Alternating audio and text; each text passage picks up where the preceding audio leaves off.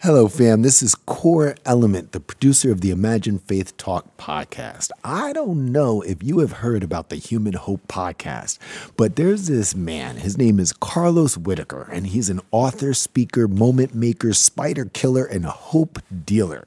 He's also a People's Choice Award winner, a former recording artist signed to a major label, and a social media maven. He currently spends the majority of his time writing books and speaking on stages around the world. And when he's not doing that, he I'm pretty sure he has a cape on and some leotards running around saving little babies from burning fires. It all began when the Whitakers found their family in America's spotlight with appearances on shows like CBS Early Morning, The Today Show, and more. And when their viral video, Single Ladies Devastation, reminds me of that song, All the Single Ladies went viral. But for Carlos, his wife Heather, and their three children, this viral moment was just a snapshot of the bigger picture. In a time where humanity is desperate to find hope, Carlos Whitaker leads us in conversations that bring us just that. From fun discussions about everyday joy to polarizing and challenging topics, Carlos shows even the most callous heart that there is still hope in humanity, which we need.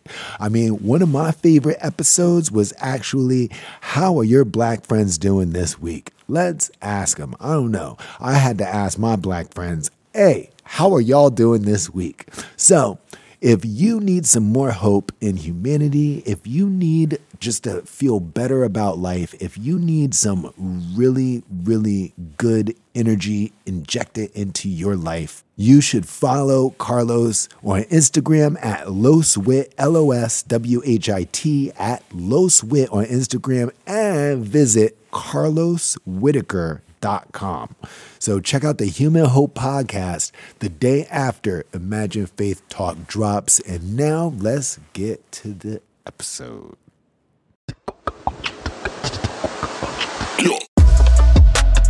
Welcome to Imagine Faith Talk, the podcast where we believe that faith in God is the key to unlocking everything you've been designed to be.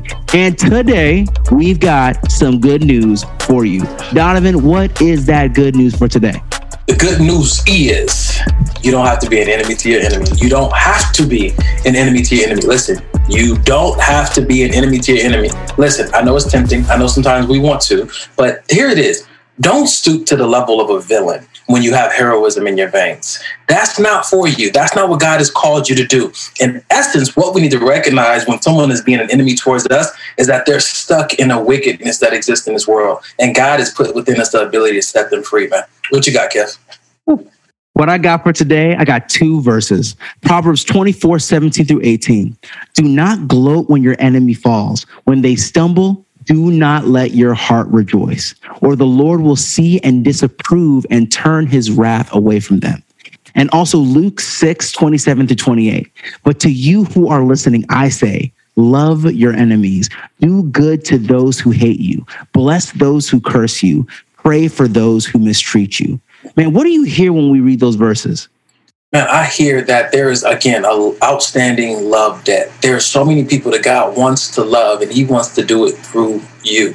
He wants to do it through us. He wants to do it through me, and that's what I hear. I hear that don't let people's behavior dictate if I'm gonna walk in my calling and my purpose or not. Man, I love that piece because think about this.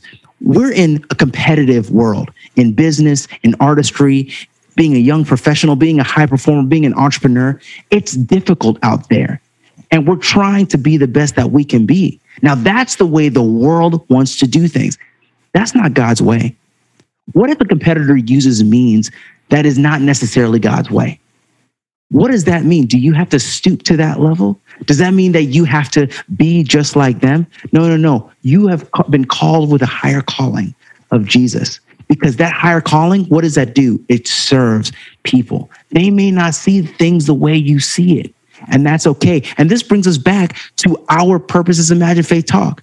Love transforms you so that when you have that purpose that defines you, you're going to impact the world in a specific way, not just by what you're doing and your product, but in how you do it. Because then your enemy may look at you and say, Why did you do it that way? You could have cursed me, but you didn't. He said, I'm trying to give you something different.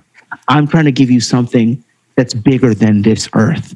I'm trying to show you love from the limitless source of God. And that might transform them in a way that they've never felt because they've never been, because they've never had a competitor like that who just actually loves them. Mm.